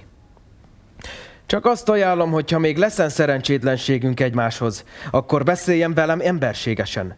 Mert én ugyan nem tartom magamat nagy embernek, de akkorácska csak vagyok, hogy oly parányok, aminő ön, levet kalappal szóljanak velem. Négy nap dörgött az ágyú, vizakna s déva közt. Ott minden talpalatnyi földet véröntözött. Fehér volt a világ, Szép fehér hó este be. úgy omlott a piros vér a fehér hóra le. Négy hosszú nap csatáztunk, rettentő vadcsatát, minőtt a messzelátó nap csak nagy néha lát. Mindent megtettünk, amit kívánt a becsület. Tíz annyi volt az ellen, győznünk nem lehetett. Szerencse és az Isten tőlünk elpártola. Egy, pár, egy párt fogó maradt csak velünk. Ez Bem vala. Ó, Bem, vitéz vezérem, dicső tábornokom, lelked nagyságát könnyes szemekkel bámulom. Nincs szóm elbeszélni nagy hősiségedet, csak néma áhítatta a szemlélek tégedet. S ha volna ember, kit mint Istent imádanék, meghajlanék előtte térdem, meghajlanék. S nekem jutott a vészes dicsőség, hogy veled járjam be, ó vezérem a csatatéreket. Te melletted lovaglék a harc veszélyben, ahol az élet pusztul, és a halál terem. Sokan elhagytanak. Te agg, te rendíthetetlen agg. De ugye téged, ugye én el nem hagytalak. S lépésid mind halálig követni is fogom. Ó, Bem, vitéz vezérem, dicső tábornokom. Lemondás! Alól írott a katonai pályáról a polgári életbe lép át, s őrnagyi rangját ezennel a TC hadügyminisztérium kezeibe teszi le, mely lemondás elfogadásáról oklevelet kiadatni kéri. Szalonta, május 28, 1849. Petőfi Sándor, őrnagy.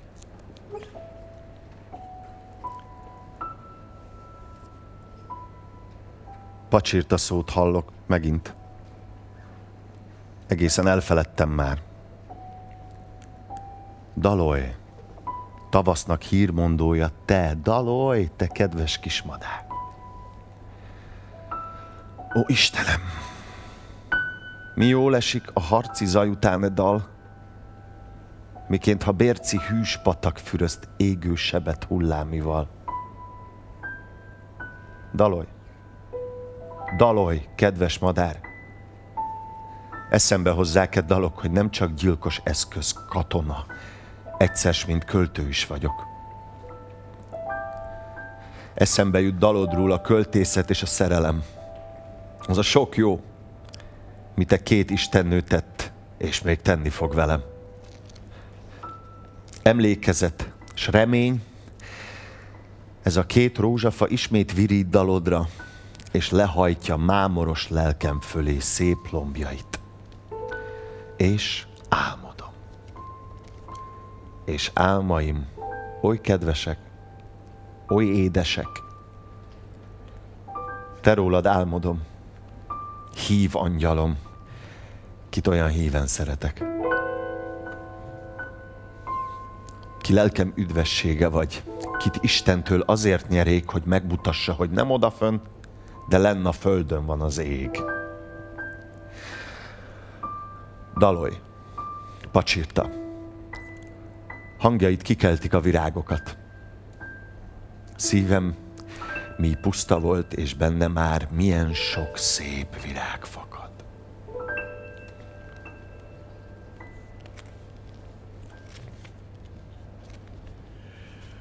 Personsbeschreibung des Alexander Petőfi. Petőfi Sándor személy leírása. Alter 36 Jahre. Életkor 36 év.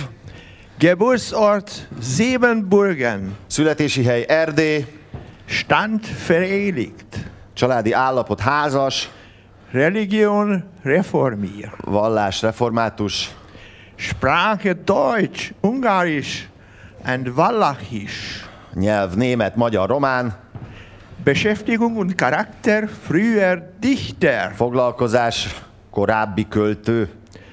Körperbau klein, mager. Testfelépítés kicsit sovány. Gesicht mager. Arca sovány. Stirn hohl. Homlok magas. Haare, Augen, Augenbraunen schwarz. Haj, szem, szemöldök fekete. Nase breit. Orr széles. Mund proportioniert. Száj arányos. Zähne gut. Fogazat jó. Kinn etwas spitz. Áll. Hegyes. Egyéb. Szakál. Bajusz. Bekleidung nach der deutschen Mode. Ruházkodás német módra. A személyes leírásomat, melyet Windis Gréc küldött Pestről Szebenbe, száz sebesben kapta meg a postán 1849. februárusban, midőne várost elfoglaltuk. Sok hiba van benne. Úgy látszik, a külsőségetet arcképemről vették, többi csak úgy gondolatformán írták. Tíz esztendővel öregebbnek tettek, hogy azt mondták, Früher, Dichter, és a többi hazugságok és ostobaságok. De nem bántottak, de azon az egyen szörnyen bosszankodtam, hogy engem a német divat szerint öltöztettek. Engem. Engem, ki teljes világ életemben magyar ruhában jártam.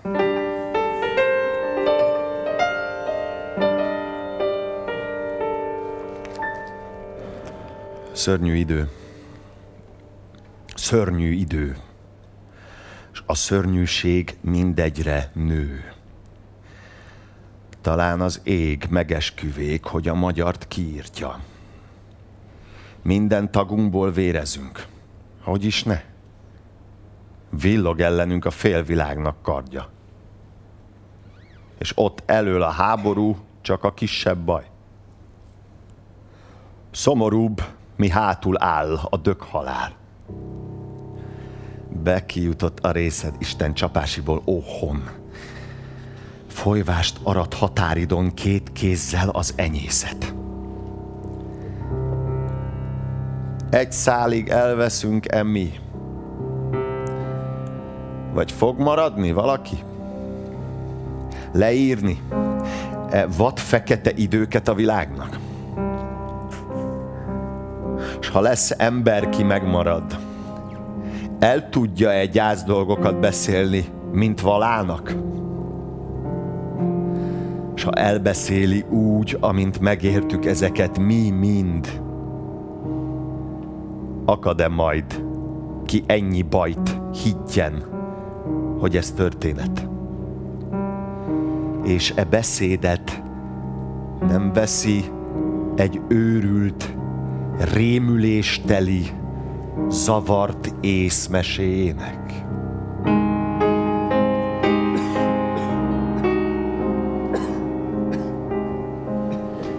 Augusztus 7, Szabadság, Kolozsvári politikai lap.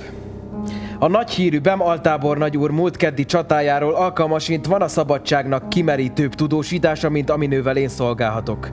Ha pedig nincs, röviden annyit írok meg, hogy öreg altábornagyunk igen megbízott alig két zászló annyi újoncaiban, kikkel Segesváron kívül támadást intézett a majd 16 ezer főből álló muszkák ellen. Aránytalanul csekély és gyakorlatlan seregünk húzamos ideig elegendő elszántsággal küzdi a csatát, de alkony felé új erő érkezvén az ellentáborhoz, ez az ütközetnek eldöntő fordulatot adott. Hős vezérünk maga is szinte áldozata lőn túlmerész vállalatának, míg koszorús népköltőnk, a tűzlelkű PS hír szerint elveszett.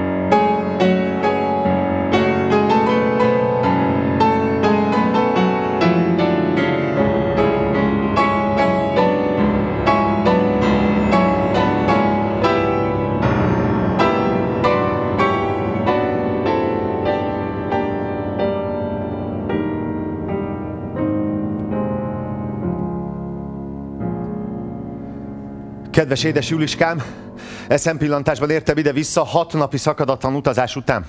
Fáradt vagyok, kezem úgy reszket, alig bírom a tollat. Megkaptad-e előbbeni két levelemet? Egyiket innen, a másikat kézdivásárhelyről írtam.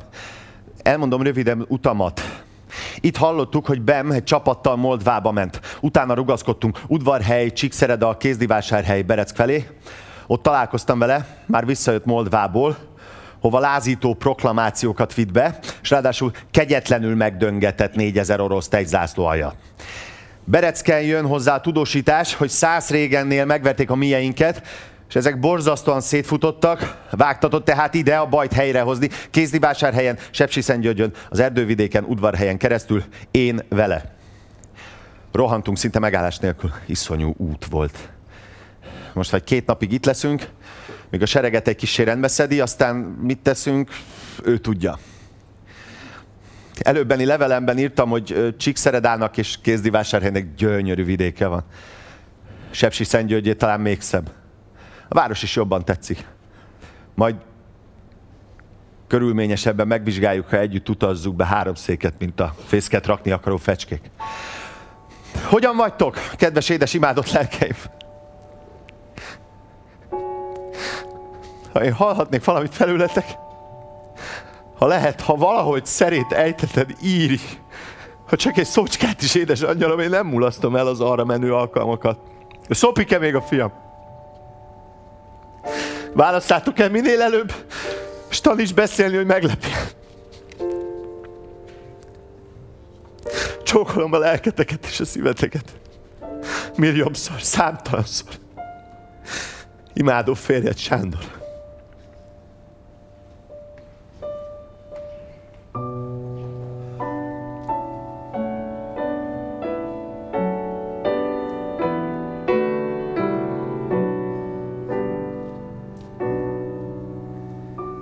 Szaniszló Ferenc, Világpanoráma, Echo TV.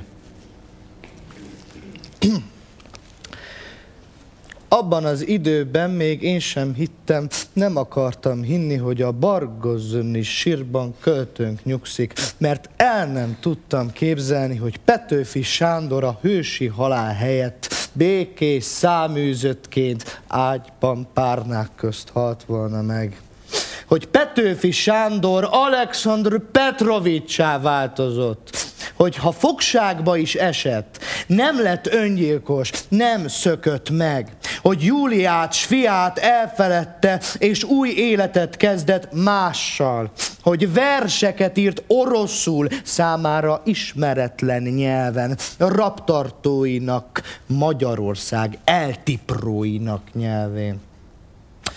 Azt azonban én is jogosnak tartottam, ahogy ma is annak tartom, hogy mondja ki a tudomány hitelesen, engedje a hatalom, az akadémia, hogy bebizonyosodjon, vagy sem. Petőfi csontjait találták meg lelkes emberek, elszánt magyarok. De megérti-e ezt a közvélemény elég érett-e, felkészült-e, erős-e a magyar társadalom, hogy szembenézzen az esetleg csalódást keltő tényel, és földolgozza kiábrándulását. Egyáltalán be tudja-e fogadni a megrázó hírt, és nem esik-e áldozatául ellenségeinknek, rossz akaróinknak, a hazaárulóknak, akik visszaélhetnek-e sokkos állapottal.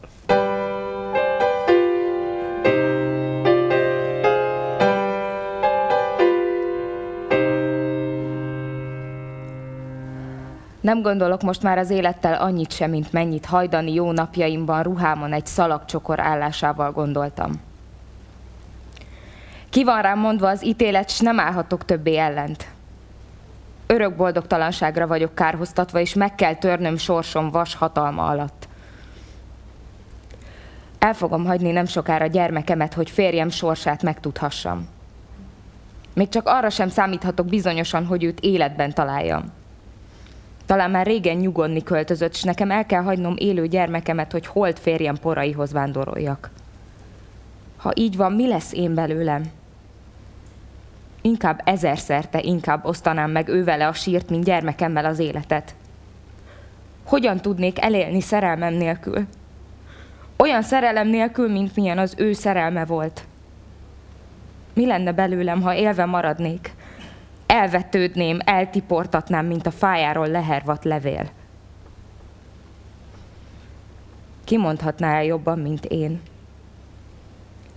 Ha fájáról leszakad a levél, mindegy már akkor neki, akárhova fújja a szél.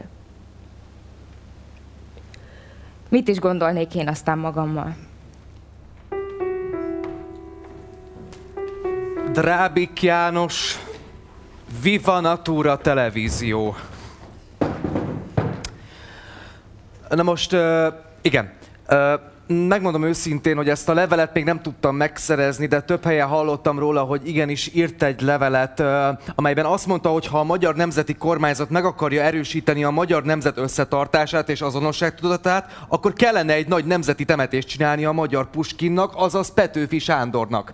Még egyszer mondom, még nem olvastam a levelet, mert csak mert olvastam a levélről, és ezeket olvastam a levélről, és ezért nem állítom azt, hogy száz százalék, hogy írt egy ilyen levelet a Puskin, illetve a Putyin, és hogy pontosan ezt írta el, de olyan olyan sok helyről hallottam, többek között az orosz nagykövetségről, hogy muszáj, hogy, hogy azt gondoljam, hogy valami lehet benne.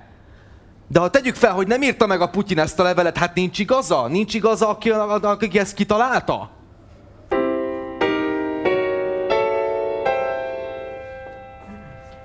Kéri Edith.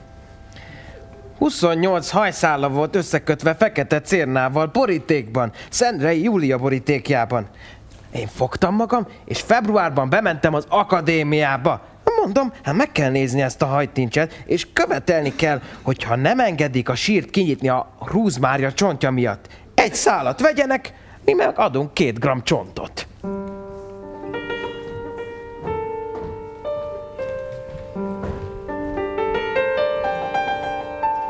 A leghíresebb csillagválasztás Petőfi Sándor a Négy Ökrös Szekér című verse. 1909. novemberében, amikor a fővárosban felavatták a Petőfi házat, nagy feltűnést keltve megjelent Sas Erzsébet, özvegy török Józsefné, aki egyébként Szexárdon, a Bezerédi utcában élte, élt élete végéig 1918. szeptemberig. Természetesen elmesélte a vers históriáját, és hogy még mit, beszéljen arról a Tolna vármegye egykori cikke az újság 49. számából. Főleg Jászai Marira volt nagy hatással, úgyhogy a nagy művésznő még aznap kocsira ült, és meglátogatta Petőfi Erzsikéjét, s hálából egy óráig Petőfi verseket szavalt neki. Itt egy indiszkrét, de érdekes kérdést is intézett Jászai özvegy török Józsefnéhez, mégpedig ezt. Mondja el, hogy sötétben, vagy pedig világoson csókolta -e őt meg Petőfi. Hát persze, hogy világoson válaszolt a bámulatos élénk és üde szellemi erőben lévő 84 éves tö- özvegy török Józsefné. Az pedig úgy történt, hogy aludni készült a társaság. Petőfi búcsúzott, és odahajolt Sas Erzsikéhez, ki már akkor félig menyasszony volt, hogy valamit súg neki, és megcsókolta. A fiatal leány iszonyú zavarba jött, és ez zavarában csak annyit mondott, hogy hiszen nem is sugott semmit ne csodálja Erzsike. Hisz oly mélyről jött a hang, hogy amire felért, elhalt. Mélyen tisztelt Uram! Tegnap kapott és örömmel vett levelére sietve válaszolok, annál is inkább, mert ma egy hete együtt ültünk annál az asztalnál, ahol Petőfivel négy héten keresztül, mégpedig legtöbbször az én főztemből, együtt ebédeltünk családi körben. Mert abban a korban 17 éves leánynak kellett, hogy jól tudjon főzni. Más színezete volt akkor az életnek. A napokban, hogy ön nálunk volt, újra láttam lelki szemeimmel a múltnak legszebb örömeit. Láttam a költőt édes mosolyával, mikor a kedvéért táncot lejtettem, és, elold, és eldaloltam a régi dalt. Csipkés a szőlő levele, vártalak rózsám az este, újra láttam édesanyámat, amint munkás kezeivel a fáradozó aratóknak a jó magyar túrós tésztát készítette, hogy jó ízűen megegyék, és amikor Petőfi levette a kistányért a tálasról, hogy neki is a tálaló kanállal adjon. Újra láttam a kis méhes szobát, ahol felújult kedvel borozgatának, pipázgattak, ahol Károly bátyám gitár mellett dalolt a mélyérzésű költőnek, hogy jó kedvre derítse – és megtelt szívem, lelkem a múltnak magasztos érzelmével, mint mikor a költő csókját rám lehelte. Nem tudok mindezeknek fölidézéséért önnek eléggé hálálkodni, kedves uramöcsém. Hányszor, de mennyiszer beszéltem el én mindezeket nem hiúságból, olyanok előtt, akik tisztelői és kegyelői Petőfinek, de szavam mindenkoron a pusztában hangzott el. Isten, a jó Isten, ki a szívekbe lát, megkönyörült rajtam. De ugye már oly hosszúra nyúlt levelem, hogy utóbb is terhére leszek. De hát az öregasszony olyan, hogyha csütörtökön kezdi, szombaton végzi levelét. Aztán nincsen ám olyan szabad röpte már a 74 éves léleknek. Még egyszer az Isten áldását kérve buzgó fáradozására vagyok a legmélyebb tisztelettel. Özvegy Török Józsefné született Sas Erzsi. Szexárd 1901. július 25-én. A kis asztalt atyám, Egresi Gábor megcsináltatta. Leggyöngébb idegzetű volt családunkban Etel nővérem. Ő tette az asztalkára az ujjait, eleintén valamennyit, de pár heti gyakorlat után már két-három ujja is elég volt ahhoz, hogy funkcióját végezze.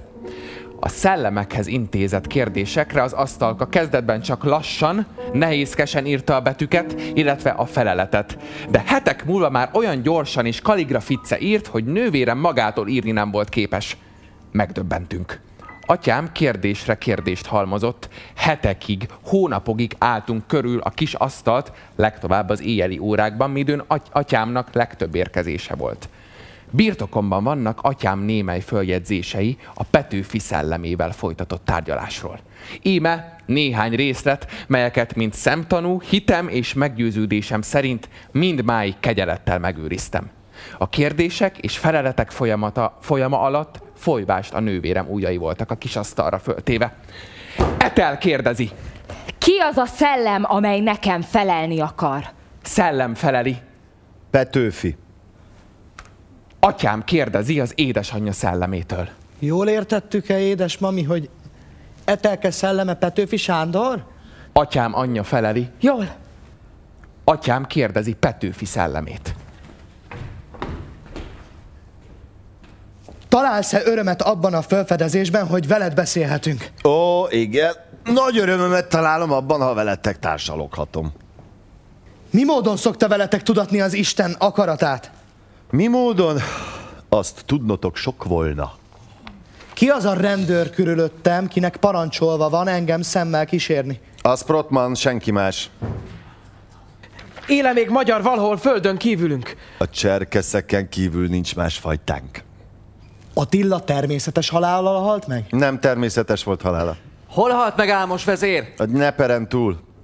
Nevezd meg egy magadnál tökéletesebb szellemet, akit mi is ismerünk. Shakespeare. Úgy mondja a krónika, hogy Shakespeare is szerette a bort. Shakespeare? De írt. Mikor szabadul fel a magyar nemzet a járom alól? Nem sokára. A nemzeti kormány idejében színész leszek-e én? Ó, nem. Egy évvel előbb halt meg, 1866-ban. Hol vannak azok a szellemek, akik nincsenek az emberekkel összeköttetésben? Azt előbb tudni kellene, de nem én látom el őket útlevéllel. Nem maradt-e valami kívánságod itt a földön, miben én szolgálatodra lehetnék? Nem, jelenleg, kedves barátom, semmi. Kérlek, egyetlen barátom, ha meg nem bántalak kérdésemmel, kicsoda ott fenn a te legjobb barátod? Az Shakespeare, te jól gondoltad, barátom. Mit üzensz Arany Jánosnak? Azt, hogy semmi baj, csak ő legyen jó professzor, érted? Ember, ember, hova lettél, hogy körösre el nem mentél? Mit üzensz Tompa Miskának? Hiába üzenek, azt úgyis tudja, mi a teendője. Volt veled még valaki, amikor megöltek? Én csak egyedül voltam. Ki volt utolszor veled pajtásait közül? Én mással nem voltam, mint veled, Egresi Gábor. Sokszor bánt az a gondolat, te látod lelkemet, hogyha én akkor mezőberénybe nem megyek, és téged Erdélybe nem viszlek, te talán most is élhetnél, miután éppen Aradra készültél Damjanicsot látogatni. Nem vádolsz engem azért, hogy talán én vagyok oka kora halálodnak. Ó, te nem, Gábor, lelkedet látom én, az Isten akarata volt. Téged vádolnom nem szabad, barátom. Minek köszönjük, hogy így költői kedvel társalogsz ma velünk? A virágnak megtiltani nem lehet, hogy ne nyíljék, ha jön a szép kikelet, így kikelet, legyen élted etelkém. Virág vasárnapra kívánom ezt én, Petőfid, de elhidd. Ott leszel a színházban apám első föllépésekor? Hogy ne, mindenkor. Hol foglalsz helyet? Karzaton. Együtt vagy a te Garai, Cakó, Csokonai és a többi szellemével? Azokkal is együtt vagyok. Mi szellemek mind együtt vagyunk. Őszintén. A franciával tart az osztrák, vagy az orosz segíti? Az orosz tartja benne a lelket, hát hogy hagyná el? Hol és mikor kapja az utolsó csapást az osztrák, és az, aki benne a lelket tartja? Ö, Annak nem kis idő kell, ezek szaporák, mint a skorpió. Ez szerint hát bizonyosan el fog jönni a világszabadság napja? Az még örök titok legyen előttetek. Ki jelenleg a legnagyobb hazáruló? Pff, annak száma sincs kívül, belül. Ugyan, Sándor barátom, tud-e rólam valamit Shakespeare barátod? Hogy ne? Hogy te létezel előtte, mint aki az ő bibliájának jó hív követője vagy. Mikor láttuk egymást utoljára, Sándor? Bem táborában. Bánod-e, hogy oly korán meghaltál? Bánom.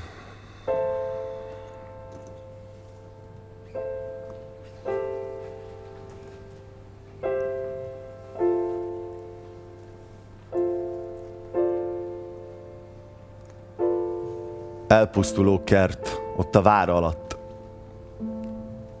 Elpusztuló vár, ott a kert felett. Rajtok borong, homályos, szomorún az őszi köd és az emlékezet. Eszembe jut rólok, mint a hazaveszített egykors, amit szívem nyert. Elhunyt vitézek sírja az a vár, s élő szerelmem bölcseje a kert. Itt len ringattam én ölemben őt. Itt len öleltem én galambomat, és ott fönt anyáztak hajdan a sasok. Ott fönt anyáztak a rákóciak. Dicső vitésség, édes szerelem. Bejárom egyszer még a helyeket. Ma itt vagyok még, s holnap távozom. Stán vissza többé nem is jöhetek. Lesz é ezentúl, ó kert, aki majd édes gyönyörrel jár e fák alatt. Lesz é ezentúl, ó vár, aki majd szent tisztelettel nézi tornyodat.